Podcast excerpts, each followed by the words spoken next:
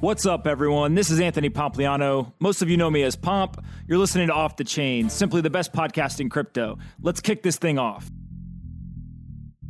Brent Johnson is the CEO of Santiago Capital and the originator of the dollar milkshake theory. In this conversation, Brent explains the dollar milkshake theory, what impact the strong dollar will have on other assets, why comparisons of currency strength are all relative, how gold and Bitcoin should perform moving forward, and what would change Brent's mind about a strong dollar outlook. I really enjoyed this conversation and I learned a ton from Brent. Before we get into the episode, though, I want to quickly talk about our three sponsors. The first is Crypto.com. They're an all in one platform that allows you to buy, sell, store, earn, loan, and invest crypto all from one place. You can join over 1 million users on their mobile app at Crypto.com app. Download it and you can earn $50 with my code POMP2020 or use the link in the description. They've got ma- mobile payments that are now available for their Visa card in the United States. You can pay in a fast, easy, and secure way with Apple, Google, Samsung Pay, and it will work with most devices used every day, and card details are never stored on your device. Head on over to crypto.com and check them out. Next is TaxBit. TaxBit helps you pay your crypto taxes. The IRS recently released new tax forms and new guidance. So use TaxBit to automate your cryptocurrency taxes, enabling you to effortlessly track, calculate, and report your transactions. Easily connect your exchanges to securely sync your transactions and run them through TaxBit's tax engine. You can generate a completed tax form with a single click. It company is founded by tax attorneys and CPAs. TaxBit is the most trusted cryptocurrency tax solution. Get 10% off your tax plan today with a free trial by going to taxbit.com taxbit.com slash invite slash pomp. Again, taxbit.com slash invite slash pomp. Go check them out, get your taxes paid, and get a little money off at taxbit.com slash invite slash pomp. Now, our third sponsor is Ledger. They're awesome. They've got a ton of solutions to help you store and custody your crypto. They're going to play an audio ad that they've already pre recorded, and then we'll get into the episode with Brent. I hope you guys enjoy it and look forward to this episode. Digital assets custody can be quite difficult to secure and hard to scale. Firms are often left with a difficult decision, having to choose between security or liquidity. At Ledger, we're obsessed that our clients' businesses succeed. That is why we decided to create a digital assets platform that would enable financial institutions and crypto firms to manage their funds without compromising on security and liquidity. Firms like Uphold, Bitstamp, Crypto.com, Indodax, and Dunamu are already using Ledger Vault to operate their business at scale while maintaining the highest standards of security to protect their clients' funds. Visit ledger.com/vault to learn more. Control, scalability, agility, because security is not enough. Anthony Pompliano is a partner at Morgan Creek Digital all opinions expressed by Pomp or his guests on this podcast are solely their opinions and do not reflect the opinions of Morgan Creek Digital or Morgan Creek Capital Management. You should not treat any opinion expressed by Pomp as a specific inducement to make a particular investment or follow a particular strategy, but only as an expression of his opinion. This podcast is for informational purposes only. All right, guys, bang, bang. I've got Brent here. Um, many of you uh, probably do not know Brent, um, and uh, it's unfortunate because he has been uh, calling a lot of what's playing out now in the markets for uh, for quite a while now. Um, so thanks so much for jumping on and uh, and recording this. Yeah, I'm looking forward to talking to you. It's going to be fun. For sure. So let's just get started. Uh, maybe let's go through your background real quick so people understand the perspective that you're coming at this with, and then we'll jump into the dollar milkshake theory. Sure. So I've got a firm called Santiago Capital, which, long story short, it's a wealth management firm. I work with uh, a little over a dozen individuals and families, helping them design and then then you know implement and, and manage their investment portfolios. And you know, it's kind of comprehensive. We customize it to everybody, so it's kind of a high level uh, of service. Um, in addition to that, I run a private fund which is focused on a number of knock-on effects uh, based on a theory that I have, where the dollar is going to get stronger over the next couple of years, and uh, that that fund plays as a portion of my clients' overall portfolios. So, uh, I uh, have been in uh, the wealth management business for a little over 20 years. Uh, started with a firm called Donaldson Lufkin and Jenrette in New York City in 99. Uh, moved with them to San Francisco in 2000 was with Credit Suisse for 10 years through the global financial crisis, At which point uh, I had a let's just call it a disagreement with my superiors on whether I was a fiduciary for my clients or whether I was a salesman for Credit Suisse. And uh, ultimately, I decided that wasn't the right place for me. And uh, to be honest, I'm not sure if they were too upset to see me go. Um, but uh, you know, I wanted to to continue in the business, and I wanted to do it uh, at an independent platform where I felt I could do the right thing for clients, and it wasn't so much commission based, and it wasn't a transaction based business, and it wasn't, uh, you know, it, or I, I, could actually look out for the best of my clients as opposed to looking out for the best of my firm, so to speak, or at least align those, uh, get, get those incentives aligned a little bit better. So I joined a friend of mine. He had a firm called Baker Avenue Asset Management. I joined there. A few years later, I set up uh, Santiago Capital, which was used to do some alternative investing, um, some precious metals investing. I've since transitioned my entire business under Santiago Capital. I still have an affiliation with Baker Avenue. Um, been great partners for me, and uh, still sit with them and talk with them every day, except for when we're in quarantine. Um, but that's kind of my evolution in the business. I've really kind of focused on the big picture. I look at macro trends. I try to figure out what's going to happen in, you know, asset class to asset class and country to country um, currency to currency as opposed to trying to, you know, I, I don't get too involved in the balance sheets of uh, individual companies uh, that we invest in. You know, we, I have some colleagues who do that. So I focus on the big picture and try, if I figure if I can get the big picture right, the, the little picture will hopefully take care of itself. Got it. And so where did the name Santiago Capital come from? Well, that's a little bit. Uh, it's a good question. I always like to hear how other people come up with their names as well. It so. I several years ago, before I started on Wall Street, I did this uh, trip across Spain called the Camino de Santiago, which is an ancient pilgrimage uh, route, Christian pilgrimage route. So I walked 500 miles across Spain, and it was just a fantastic experience. And then combine that with the the lead character in my two favorite books is named Santiago. So when I was coming up with the the you know trying to figure out what I was going to call my company, it just uh, I kept coming back to that, and I kept trying to think of other ones, and I just kept coming back to Santiago, and I finally just said, you know, don't don't don't fight it, just embrace it. So that, that that's where we're at that's how the best names come together. Um, so help me yeah. understand uh, the dollar milkshake theory because you, have been um, kind of yeah. explaining this and pushing this for quite a while. We've seen it, you know, really play out yeah. uh, how you called it. But what exactly is that dollar milkshake theory? Well, so first of all, I'll say I appreciate you saying that uh, I've called it right. I don't know if I've called it completely right, but it's on the right track. Somebody asked me the other day um, where they thought I was at, you know, using a football analogy, and I said I thought I was just over midfield, maybe around the 40 or 45. You know, it's it's heading in the right direction so far. It's playing out the way we thought it would play out. Uh, but this, this is this is a big game and it's a long game, and I you know I I don't have any illusions that it's going to be easy from here on out. Uh, it's probably going to be pretty challenging, but I, I think the the opportunities are enormous. Um, essentially, without I'll start at a very big picture level and then I'll try to get more detailed on the dollar milkshake theory. But essentially, what it is is, is I think that we're going to go through the biggest short squeeze in history. And what I mean by that is, I think the US dollar um, is going to get squeezed much, much higher. And it's going to get squeezed much, much higher because despite the fact that many people don't like it, um, would prefer to have an alternative that they just don't and the rest of the world, well, the, the US and the rest of the world has taken out an incredible amount of US dollar debt.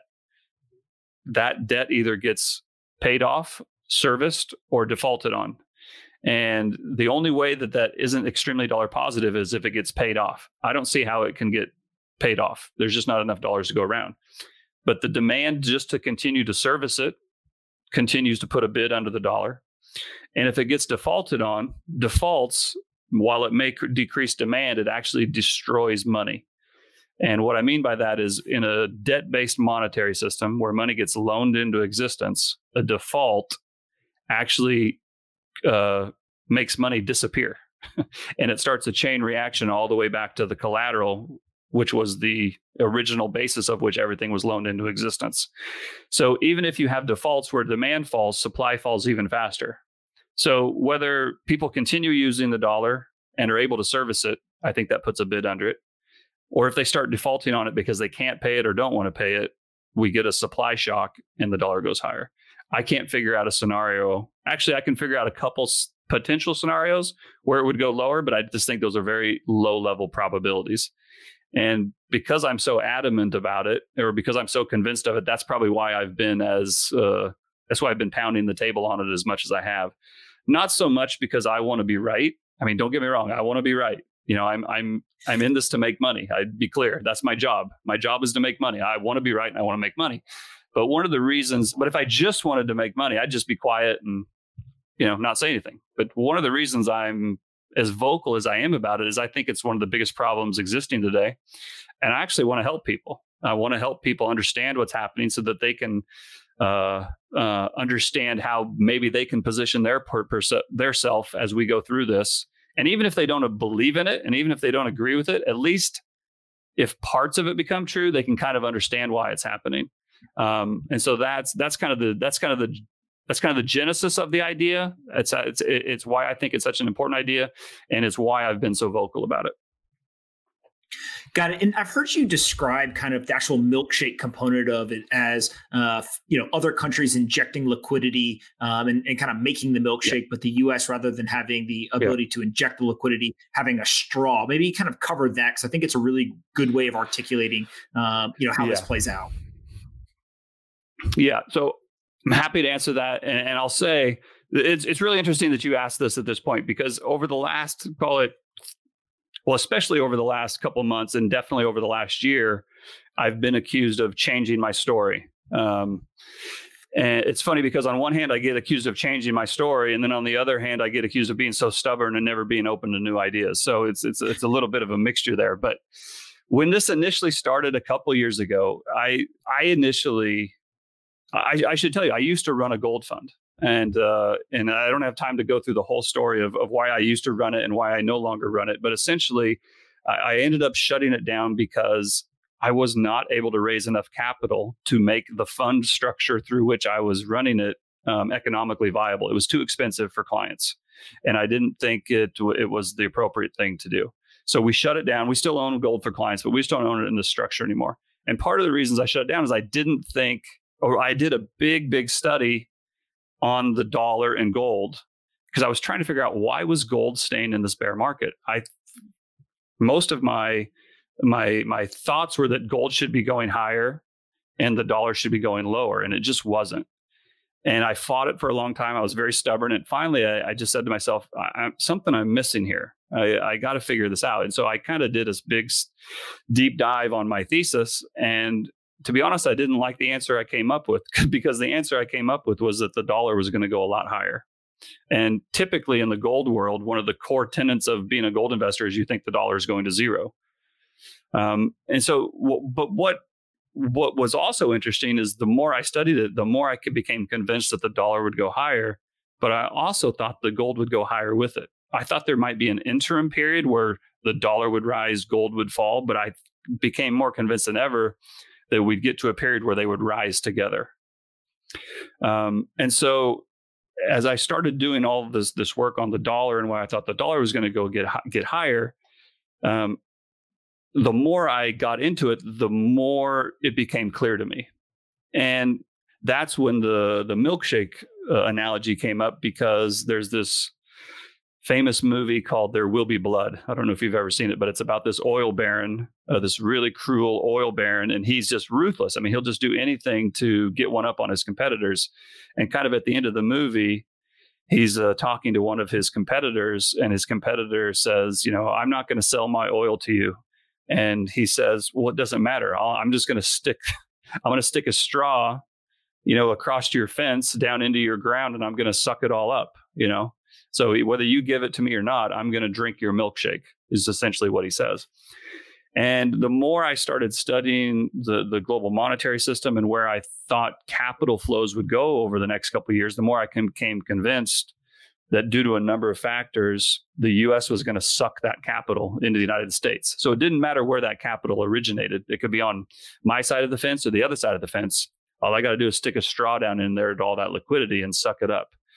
Um, and so what I how that related to the dollar milkshake theory that I was talking about in, in, in my world as opposed to this this movie was that over the last 10 years since the global financial crisis we all know that the Fed came out and did QE and these bailouts and they pumped the economy full of uh, liquidity right but it wasn't solely a U.S. phenomena. You know, the Bank of England did it, the ECB did it, the BOJ did it, the Chinese did it, the Australia, every Canada, uh, you know, bailed out their housing market. So the whole world got behind this uh, injection of liquidity, and for the first five years, we all did it in unison. Uh, from 2000, call it nine to 2014 or 15, everybody was injecting. It was a coordinated monetary policy. But in 2015, the US stopped and the US started raising interest rates. Um, and when they raised it the first time, I was pretty skeptical. But when they raised it the first time and the market didn't crash, because a lot of people thought as soon as they raised interest rates, the market was going to crash. And I was probably initially maybe not completely on board with that, but I would not have been surprised if that happened. But when it didn't happen, that's when I really kind of started, when I said I did this to kind of deep dive. And, and what I decided was that there actually was one scenario under which we could continue to raise rates, um, even though the rest of the world wasn't. And so I thought that over the next couple of years that we would get rate hikes. Um, and so that's when I started talking about as we ra- as we as we take our syringe away and we no longer inject liquidity, we stick a straw down in there, and as we raise interest rates, that pulls capital into the United States. Now, that was the the analogy I used most, most because that was the predominant reason that I thought capital would flow into the U.S. was interest rates. But that's not the only reason. There's many reasons that I thought capital would flow into, into the United States. One was, um, you know, Trump. Trump was a big part of this. Trump did a lot of deregulation, made it more attractive for capital to come in. Um, he did a number of uh, tax deals, which made it an attractive place for capital. Uh, the fact that we were growing faster uh, than the rest of the world, or in many other places of the world, you know, look at the, especially in Silicon Valley, it made it a very attractive place for capital to flow. Um, and I just, you know, the, and because it's the world reserve currency, people have to use the dollar uh, for, for, for transactions. It places kind of a natural bid under the dollar. If you're going to hold reserves and you can hold them in you, it makes sense to hold it in the dollar. Well, then why not also hold you know treasury bonds or U.S. real estate or U.S. asset pri- or stocks? So for all those reasons, I thought that the U.S. would suck that capital into the United States. Um, now, in 2000, was it 18? I'm going to get my years messed up here a little bit. Maybe it was 19. But anyway, I thought with the, so we got nine interest rate hikes. Most people didn't think we would get one or two, and um, but we got nine of them.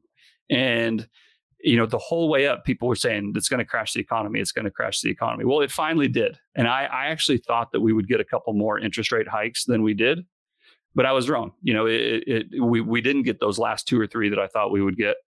Um, and I and I, I, kind of admitted it fairly quickly. I said, you know what, I was wrong. They're they're they're changing their tune. You know, Powell kind of did a 180, um, stopped the quantitative tightening. But even though they stopped the quantitative tightening and they actually started lowering interest rates, it didn't mean that we were not still an attractive place for all those other reasons that I mentioned. Um, and I kind of got to a place. I, I have this channel of the S and P 500 that I've been following for well since 2009 really. And it, and it and it's usually kind of bounced around in that channel but went higher. And we got to the very top of that channel and actually peeked our head out of the top of the channel a little bit. And i kind of thought we'd kind of overdone it i thought we would get a pullback. Now i didn't think we would get this big of a pullback. I thought we might get a 10% pullback I 15% pullback. I wasn't quite expecting a 25 or 30% pullback. But here we are. Um, and now everybody's printing. The whole world is printing. We're printing but this and, and then people will say to me well isn't this going to kill the dollar? Well if we were act again if we were acting in a vacuum it absolutely would. But this is also very similar to 2009 when we announced QE1 and 2 and 3 back in you know 10 years ago a number of institutions and people around the world thought that the United States dollar would fall as a result of that if you think the dollar is going to fall, one of the smart things to do is you take debt out in that currency, and as it gets inflated away, you pay it back at a lower price later on. Well, the rest of the world borrowed $13 trillion in US dollars. Um, I think it was around four or five trillion in 2008, and now it's another 10 trillion since then, nine, nine or 10 trillion since then. But the problem is, is that the dollar didn't get weaker over that time. The dollar actually got stronger over that time. And so now we're back in the same situation we owe a lot of debt, but the rest of the world owes 13 trillion of a currency that they can't print. and we're in a situation where asset prices are falling and it's it's when when we talked about asset prices falling it makes money disappear because when money's loaned into existence and you have defaults money gets uh, destroyed. So now you still have this high level of debts that need to be paid off but the supply of dollars is shrinking. It's deflation right um, and so we're going through a massive deleveraging event right now and so now all the central banks of the world again are coming out and printing like crazy. And listen, the, the Fed is printing like a madman. I'm not denying it. But the ECB is too. The Bank of Canada is too. China is too. Australia is too. Brazil is too. Everybody. So now we're back to this coordinated effect again, right? Everybody's providing liquidity. I just happen to believe that it doesn't really matter where that liquidity gets injected whoever has the straw gets to suck up that liquidity. Now, on a relative basis, despite the fact that we've cut rates all the way down, they're still basically the highest in the world, you know, other than maybe China. And again, I don't think people are racing to put money into China right now. I don't think the, you know, the Russian ruble is going to become the world reserve currency anytime soon, right? So while our rates are certainly not as high as they were two years ago, on a relative basis, they still look uh, pretty good. But all those other factors are still attractive for capital to come into the United States. And I think the fact that we are still the world reserve currency combined with those other factors will draw capital into the United States over the next couple of years. And I think drawing in that capital will keep the dollar stronger than other fiat currencies, despite that we're printing so much of it. So I know so I kind of rambled for a long time right there, but I hope that makes sense. Yeah, there's two key pieces that I really want to kind of touch on. The first is uh, this idea that uh, it's all a relative argument, right? So even if rates go down, if they're yes. still the highest rates, you still get the straw. Uh, same thing goes on the printing right. side. Even if you're printing money, if you're um, kind of in a more advantageous position than everyone else, you still get the straw, right? And so there's kind of uh, almost That's like exactly. there's one straw everyone else has to inject liquidity, and then whoever has that straw gets all of the flows. Um, and so your argument basically is right. on a relative basis, the U.S. still has that straw. But then the second piece of this, right. uh, which I think is really interesting, and I, I don't think I understood this before you just mentioned it, is it's not binary. The U.S. can have the straw and still be injecting liquidity at the same time right? We can be putting liquidity yeah. into the system by printing money, et cetera, but we can also be sucking the liquidity from everywhere else into yeah. the dollar. And that appears what's happening right now, correct? That that that's my argument, and I think that's what will happen over the next two or three years. We're going to mix our own milkshake, but we're also going to drink everybody else's. Okay, and so help me understand what is the impact, kind of forward looking here, if that theory holds true, and so far it seems to be that's what's happening in this liquidity crisis and the dollar strengthening, et cetera. What's the impact on equities and commodities, uh, and then even yeah. other foreign currencies? Do we just see everything continue yeah. to bleed out and the dollar strengthen against it, or something else happen? Well, let me let me qualify this by saying that this is not going to happen in a straight line. This is you know nothing happens in a straight line. There's going to be fits and starts, and there's going to be ups, and there's going to be pullbacks. But in general, over the next couple years, what I think will happen is I, I, don't know if we found the bottom in equities yet or not. I, I, I own equities. I'm long equities. Uh, I think two or three years from now, equities will be much higher than they are right now. Not because things are good in the world, and not because things are good in the U.S., but because they're bad and we will be a recipient of flows uh, as a relative, not an absolute, but as a relative safe haven. So I think two or three years from now, due to all the money printing and due to the effects of that and the effects of sucking in the money printing from around the world, will push US asset prices higher. I think it will push US stocks higher. I think it will allow us to fund our budget deficit, even though, you know, I think the rest of the world is going to have budget deficits as well. Um, but I think we will be able to fund our budget deficit easier than the rest of the world will be able to fund theirs.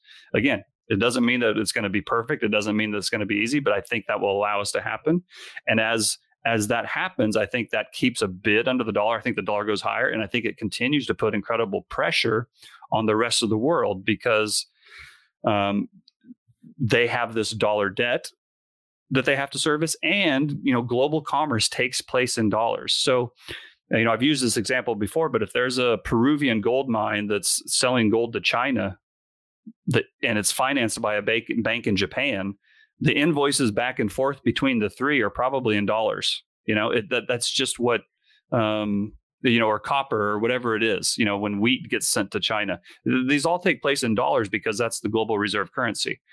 Um, so whether or not countries like the dollar, it doesn't really matter until there's a viable opportunity otherwise that can be used on a global scale. Um, you know, I think the dollar gets a bit. Now, it doesn't mean that things like Bitcoin won't go up. It doesn't mean that gold won't go higher. Um, maybe there's some uh, other altcoins or stable coins, or you know, maybe uh, you know, countries start to issue digital coins of their own that, that do well. But until something can replace the global reserve system or the, the global reserve currency system, and there's another country that can enforce its use, the dollar is still going to be the predominant currency. And so what I, it, it becomes this big vicious circle where as the dollar gets a bid and US asset, prices come up, I think we get those flows because we become more attractive. That flow of liquidity, that means that the rest of the world is de- being denied liquidity. So they continue to have uh, pressure on them.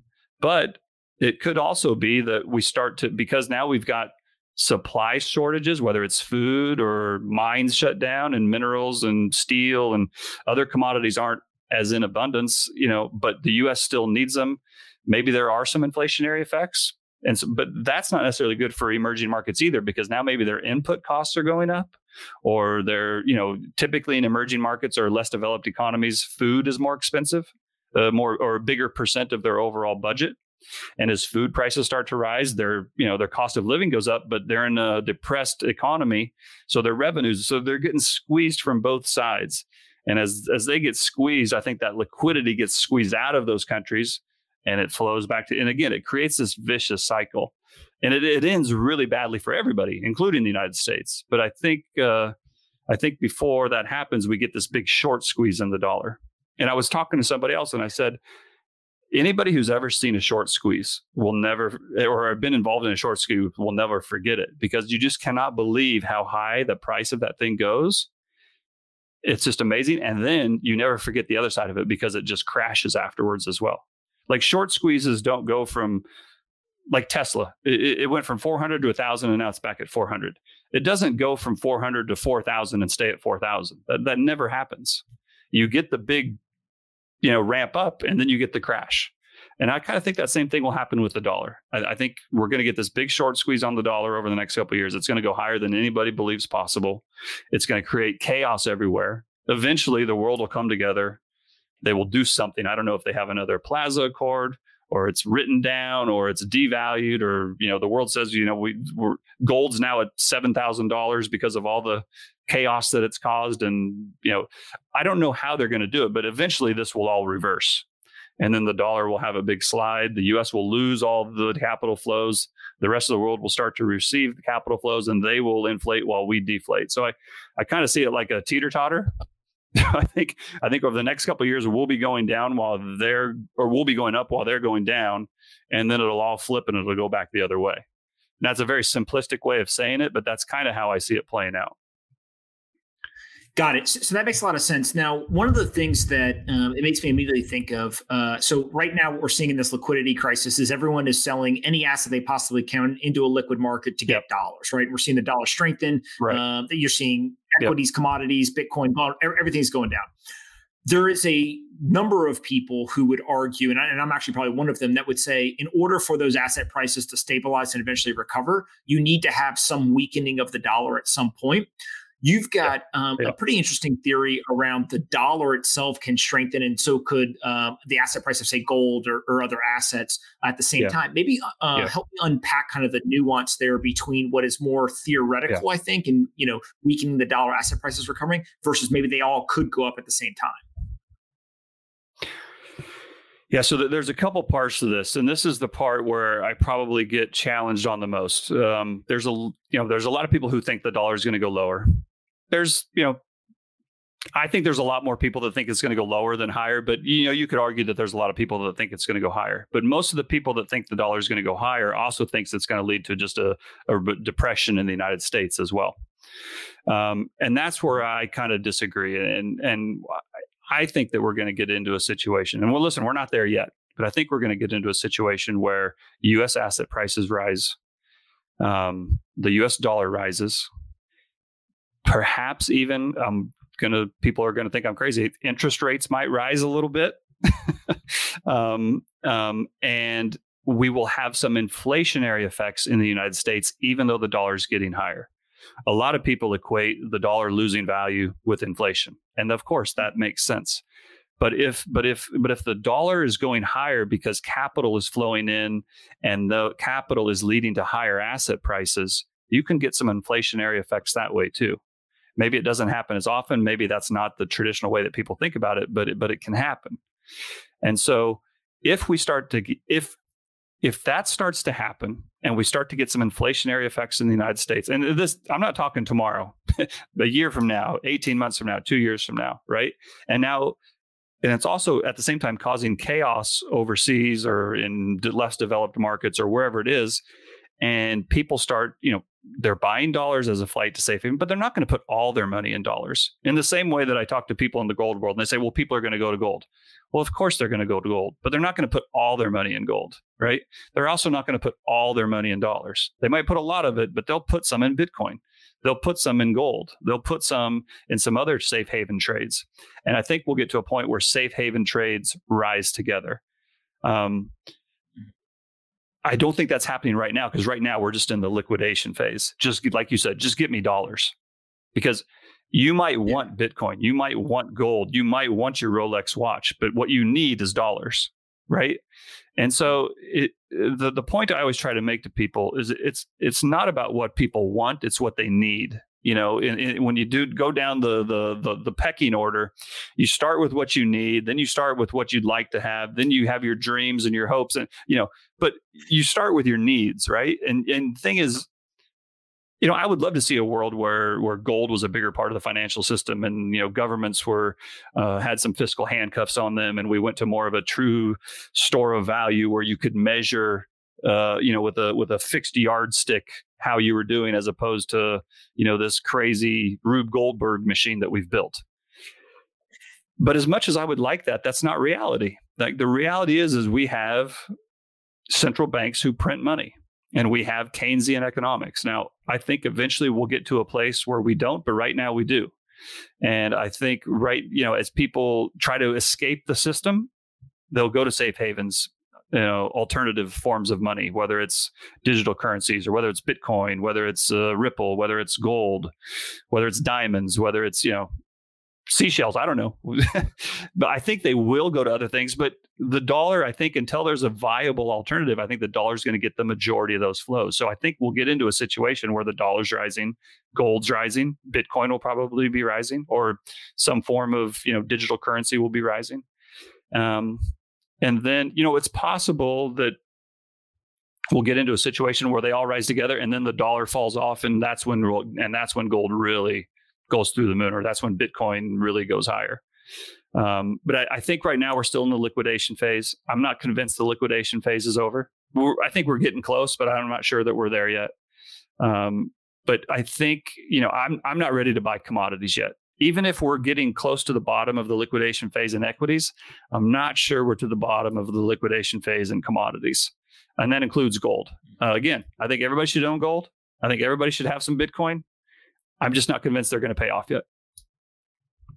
Yeah, it, it's really interesting to hear kind of this idea that um, a safe haven trade, uh, kind of you, you, almost build a basket and you've got Bitcoin, you've got gold, and and you also yeah. have dollars in there, right? And so when you look at it as yeah. these are all safe havens, um, that's kind of one way. Okay, you could see how they could rise together. The other thing that's really interesting is if you look at gold and Bitcoin um, and, and, kind of these alternative currencies, if you will.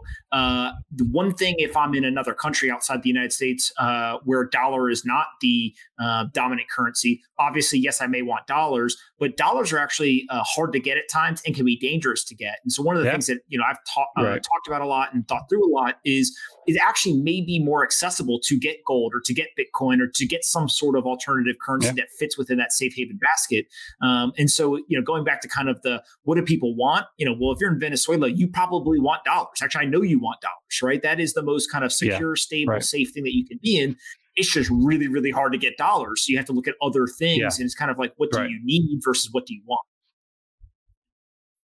No, absolutely. And, and, you know, I, I think the people that I probably debate the most with on my strong dollar theory are people from the gold world, and, and I think part of that reason is that uh, uh, well, number one, I I hope that I've been a good advocate for gold. Um, I th- I think I've done a good job of explaining to people why they should own gold in their portfolio. Um, I think it's disappointing to some people in the gold world for me to then come out and say the dollar is going to get stronger as well, because it kind of goes against everything that many people in the gold world believe in, right? Um, but I kind of also think it's a really silly argument um, because there's no reason you can't own both, right? Um, you know, I'm pr- again, I'm pretty vocal. I know I'm pretty vocal. Part of the reason I'm very vocal is I actually want to try to help people understand what's actually going on in the real world, not the world that they want to exist, but the one that actually does exist.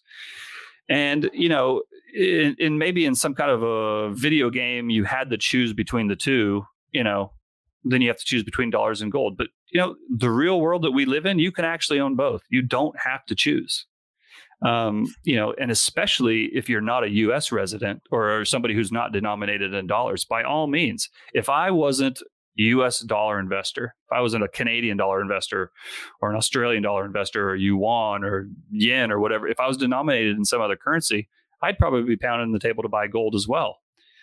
I just happen to be a U.S. dollar investor in, in, in an environment where I think the U.S. dollar is going to get a short squeeze, right? And so while that won't necessarily kill gold, I think it's at least a headwind to gold.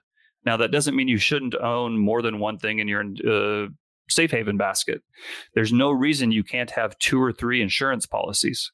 In fact, you should have two or three insurance policies, right? Uh, so, I, so, so, so the, people when I the people that come at me really hard and say you shouldn't have dollars, you should just have gold. Uh, again, I, I just think it's a silly argument. I'm happy to have the argument just because I like to argue, but I think it's silly. No, that makes sense. And then maybe let's talk a little bit about kind of the Fed's response to where we are now. So we've seen that we're in this deflationary yeah. environment, dollar strengthening, asset prices selling off. Um, you saw the emergency rate cuts to zero, uh, and then you get. I have no clue what number we end up on on the uh, quantitative easing side, but it's going to be in the trillions, right. uh, and it's going to be big, yeah. right? And so that may yeah. be two trillion, or it could be ten trillion. Who, who knows? Um, but kind of what do you think about the response so far? Um, and then the the one yeah. question I keep asking people is like, do they have another option? It almost feels like they're doing exactly what they have to do to keep this going, even yeah. if we all think that it's crazy yeah. that it's happening. It's almost like they have to do it, right? Yeah, I mean, there, there's two parts to this. One, what are they supposed to do? And then what do they have to do? So there's a lot of people who come out and say the fed should do nothing. They should let the markets run themselves. Yes that is what they should do in a free market. And i would love it if that world existed. That world does not exist. Central bankers were created with the express purpose of what is going on exactly right now. They were created so that when we get into this environment they can plug the hole with newly printed money so to think that they're not going to do it is foolish. Of course they're going to do it. It's just a matter of what are the fe- what are the knock-on effects of them doing it? How successful are they? Are they successful the first time or do they have to take multiple programs to finally get it under control? I'm convinced that they will eventually get it under control and the dollar will go much lower. I'm also convinced they're going to fail before they get before before they're successful. So that kind of that's kind of a long way of answering your question. What do I think about it now? I think they're doing what they have to do. Um, in a crisis, you know, when the patient is hemorrhaging, you just want to stop the bleeding, right? And then you can figure out the treatment. And that's what central bankers, they're just trying to stop the bleeding right now. They're extending swap lines, they're buying corporate bonds, they're doing QE, they're cutting rates to zero. Again, all the countries are doing this. This isn't just the Fed. They're all doing it. They're just trying to stabilize the system. And then they're going to have, and I think what will happen, I think they will do something. It will arrest the rise of the dollar. Maybe the dollar will even fall for four, five, six months. But the, the issue is that you have to understand is to your point that they're doing what they have to do. In the system that they have designed, you either print money to put more collateral in the system off of which it can be loaned into existence or you do the or you just make the loans bigger right? One of those that that's the way money is created. It's either physically printed or it's loaned into existence. Those are the two ways.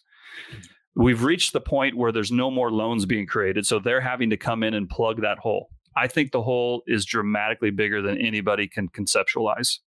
So the fact that they're coming in and printing, I don't even know what they've done so far. It's like, you know, they're doing 125 billion dollars a day in repo. They promised a trillion dollars of this, you know, up to 2 trillion dollars of that. The the Congress is going to authorize 2 or 3 trillion dollar fiscal spending.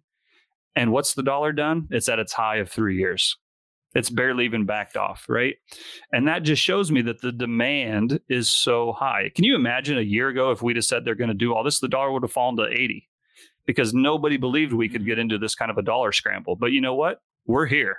And now that the the the, the fuse has been lit, I, I think this thing is going to accelerate higher. Now, it doesn't mean there's not going to be periods of time where they get it under control before another fire pops up or another bomb goes off. But the battle now the battle has started. You know, the battle was simmering for a long time, but now the battle's on. Um, there's going to be times where one side wins and the other side wins, but I think before it's all said and done, that this dollar squeeze is going to squeeze the dollar higher. Yeah, one of the questions I get so there's a lot of people listening who will agree with everything you just said, and then they'll say, Great, I'm an individual. How do I play it? Right? What are my options? Not so much yeah. as like, what's the advice to go do, but just what are the options? And they'll yeah. say, Should I just hold dollars in my bank account? Should I go and find currency yeah. pairs and short, you know, something against the dollar? Like, w- what are you kind of tell folks as just the options on the table that they could look at uh, if they're interested? Sure. Well, it, short answer is there's a few different things you can do. The correct answer it kind of depends on where you live and what your home currency is. You know, in as a general rule, I would say it, it's kind of the same answer for everybody, but it's also a little different. Uh, I think the best place to be over the next two or three years is United States assets. Now, it doesn't mean there's not going to be pain along the way, but I think if I am sitting in Sydney, Australia, and I see what's happening to the Australian dollar. I know what the the, the Royal Bank of Australia has said they're going to do to the Australian dollar, and I know the growth prospects for Australia uh, pale in comparison to to those for the United States. I would rather buy Coca Cola, let the Aussie dollar go down six or seven percent, collect the four percent dividend from Coca Cola. There, I've got a ten percent return, and if Coca Cola happens to go up two or three percent, that's all the better right? And even if it goes down 10%, I'm still even. so, um, so you know, I think the first thing you should do is if you're if, is hold dollars. Um, you know, most people in the United States we just hold dollars because it's our natural currency. But I think if you're overseas and uh, especially if you have a business that has liabilities in dollars, you should definitely hold dollars versus your local currency. Um, that's the first thing. If you then have some excess savings, which you can deploy into U.S. dollar assets, maybe you buy some big, you know, the the Dow or maybe even uh, some short term treasuries. I think that would be a good idea. I think you should buy some gold. Um, I think you should have some Bitcoin. Um, if you can, again, it, there, there's kind of a progression, right? If you if you have enough liquidity to do all this stuff, maybe you do all of it. Uh, but I think the first thing you do is, um, you know, you own uh, just you, you have your cash or your savings in U.S. dollars. Um, you know, what, what, what we're we, we set up a, a, fund specifically to play this. Now, this fund is it's only geared towards high net worth individuals. You know, again, I would prefer it wasn't only for high net worth individuals, but this these are the regulatory requirements that are that have been put down on us. Um, so it, it is somewhat limited to to certain individuals, but um, to anybody that would want to talk about that in more detail, I'm happy to talk to them about the opportunities we see. Uh, we see incredible opportunities. Uh, we're having a lot of success, and we think we'll continue to have a lot of success in that strategy. Um, but I think in general, I think we're still in deflation. I think we're probably going to have deflation for a little while. Uh, on a global basis, I think we're going to continue to have deflation. But in the not too distant future, I think we're going to start to see some inflationary effects in the United States. Um, so, you know, I can't really give advice over the internet on what people should do individually, but uh, if you kind of think about those, if you kind of think about those dynamics, maybe it gives you an idea of how to position yourself. Yeah, for sure. And then um, last question for you before we get into uh, kind of the, these rapid yep. fires at the end. Um, what's your thoughts on Bitcoin specifically, uh, Bitcoin halving coming up and kind of the macro backdrop? And any specific thoughts there, or just generally people should have it in that safe haven bucket? Well, I, I think that I think some people would consider Bitcoin not a safe haven. They would consider it a wild speculation. I think other people would say it's not a speculation, it's a great store of value. Um, regardless of whether it's a great store of value or pure speculation, typically in either of those aspects, the re- the risk return is pretty high. In other words, the asymmetry of the trade is pretty good. So, you know, it would not shock me at all to see Bitcoin go to $2,000 and stay there for five years. It also wouldn't surprise me to wake up tomorrow and find out it's $50,000. It's, I think that's the kind of potential it has in both ways, right? I think it's, inc- I think it has mm-hmm. incredible potential, but it's that, but because it has such high potential, whether you like it or not, whether you hate it or not, if the rest of the world decides that Bitcoin is the way to go, just the same way that currently the world has decided that the dollar is the way to go, Bitcoin's going to go a lot higher. And the you know, so I, I think the asymmetry of it warrants having at least some exposure. Um, whether or not, and and I, I'm to a certain extent a Bitcoin maximalist. Um, I, I, think there's actually a lot of problems with Bitcoin. I don't really have time to go into all of my reasons right now. But again, because I think others will view it as a relative safe haven, and, I, and because I, I think it's a great speculation, even if it's not a safe haven, I still think I still own some. I think everybody should own some. Um, I kind of a Bitcoin maximalist because I think it has enough of a first mover advantage that um, it would be very hard to supplant. Not impossible, but I think it would be very hard to supplant. The network effects are there, the branding is there, all, all of the the reasons, um, typical things that you see around a first mover advantage. Bitcoin, I think, has in spades. Um, so I, I kind of like it for that reason. Um, I don't know. I don't know if I'm kind of rambling there or not. I don't know if that answers your question, no, but uh, I, I, I, I, do. I, I, I think the thing that I like about Bitcoin, and it's not quite this way now as it was two or three years ago. I loved that it was just the wild, wild west. It's pure. It, it, it's it's it's coming under more regulation, but for a while it was just pure wild, wild west. Capitalism just mm-hmm. raw, and some people liked that, and some people didn't. I found it fascinating. So, and I still kind of find it fascinating. So, if for no other reason, I'm going to continue to follow Bitcoin for that aspect. Yeah, one of the things that's been very apparent, I think, over the last uh, kind of month or so in this liquidity crisis is, uh, you know, hours of operations, circuit breakers, all these things that are there to kind of temper uh, volatility in equities and, and other markets. Uh, doesn't exist in Bitcoin, and so you get the you know fifty percent yeah. drops, and then you turn around yeah. and it's back twenty yeah. percent, and you're just like, Jesus, what right. is this? And you're like, Hey, that's a free market, right? That's exactly what that is. That's a free market. And, and, by the way, that's exactly price discovery and happening in the interest. Right. Right. Exactly. Absolutely. What what is um what, what's the most important book you've ever read? The Alchemist. Why? You know what? It's the it's the simplest but deepest book I've ever read. So you know, the it, it's nothing. There's no fancy words. There's no there's no hard plot. There's no big mystery to it all. It's just a great story, and it's basically about uh, you know, having the guts to go on an adventure and kind of follow your dreams. And I'm kind of a sucker for that kind of stuff. Super simple explanation, and uh, I don't think you're wrong on that one. Um, before uh, I let you ask me one question to finish up, I always ask everybody about aliens: uh, believer or non-believer? Oh, believer. What's the logic behind believing? Math. Look up there at all those stars. There's no way. There's no way we're the only one.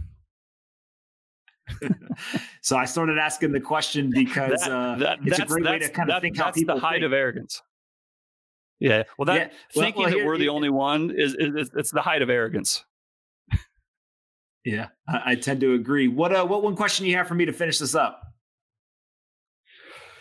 You know, I want to know about you do you do you enjoy the battle or do you just do it because you have to? Because i know you're a big uh, you're a big believer in what you do and you, you you'll take on the little guys you'll take on the big guys and you know as an observer i like it.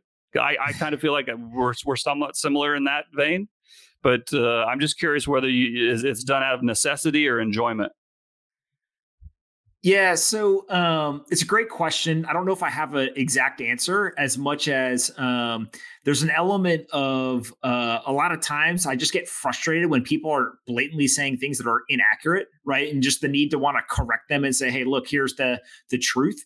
Um, along with that, though, uh, I think one of the key components to being successful, um, especially when you are uh, making a very large bet on something very early that has the kind of asym- uh, asymmetry uh, that Bitcoin has, is you got to have really, really thick skin, and you got to not be scared to uh, kind of engage with people um, who have different views. And so um, I, I, sometimes engage on a uh, on, on, a talk track of trying to convince them to kind of cross over or, or see a different side, and sometimes sometimes I basically just, you know, engage because it's kind of like a, hey man, I really don't care what you think, right? And nobody else who yeah. thinks the same thing I think cares what you think, and somebody needs to tell you that. Yeah. And so um, it, it's yeah. pretty funny to uh, to kind of get in these, uh, you know, especially on Twitter and stuff. And, and one of the things that uh, somebody said to yeah. me is Bitcoin's like the one asset where uh, none of us have any impact on it. So it's not like we can call up the CEO and ask them about their earnings report or, you know, right. we, we, literally are just bystanders. Yep. But it continues to outperform yep. most other assets over long periods of time. And I think that really, really irks, especially like the equity guys. Um, and so it's always fun to kind of, you know, give them a little bit of shit and say, hey, look, I could have just bought this asset and held it for five years and I would have beat your returns uh, and I didn't have to do anything. Yeah. Right. And, and obviously you can imagine yeah. how frustrating that is for them, but we'll see if that remains in the future, right? Doesn't mean that that's going to happen in the next five or 10 years either. Yeah. Yeah. Good, good. Well, I, uh, I appreciate the battle. I can tell you do too. Absolutely. Where, where, where can people find uh, find you online um, on Twitter and uh, any websites yeah. or emails? Sure. Yeah, I have a website. It's really just my contact information, but you're welcome to, you know, go there and email me. It's a Brent at SantiagoCapital.com is my email. Santiago.capital.com website. Uh, my Twitter address is at Santiago AU Fund. Um, you can typically find me there. I, am pretty active, and then I do a number of podcasts. Uh, I really appreciate you having me on. It's fun to talk to you, and happy to do it again. Absolutely. Well, I appreciate it very much, Brent. We'll uh, we'll get this out here quickly, and I think people are really going to enjoy this one. Okay, awesome, man. Good to meet you. Hey, everyone. Pomp here. If you like this episode of Off the Chain and want to help us take crypto to the top of the Apple, Spotify, and other podcast charts, please do us a favor and rate, review, and subscribe. To review, simply go to the Off the Chain homepage, scroll down until you see the five blank stars. Taking 15 seconds to fill those stars in and leave a quick review goes a long way in helping us take the entire crypto ecosystem to the top of the charts. I appreciate you listening and see you next time on Off the Chain.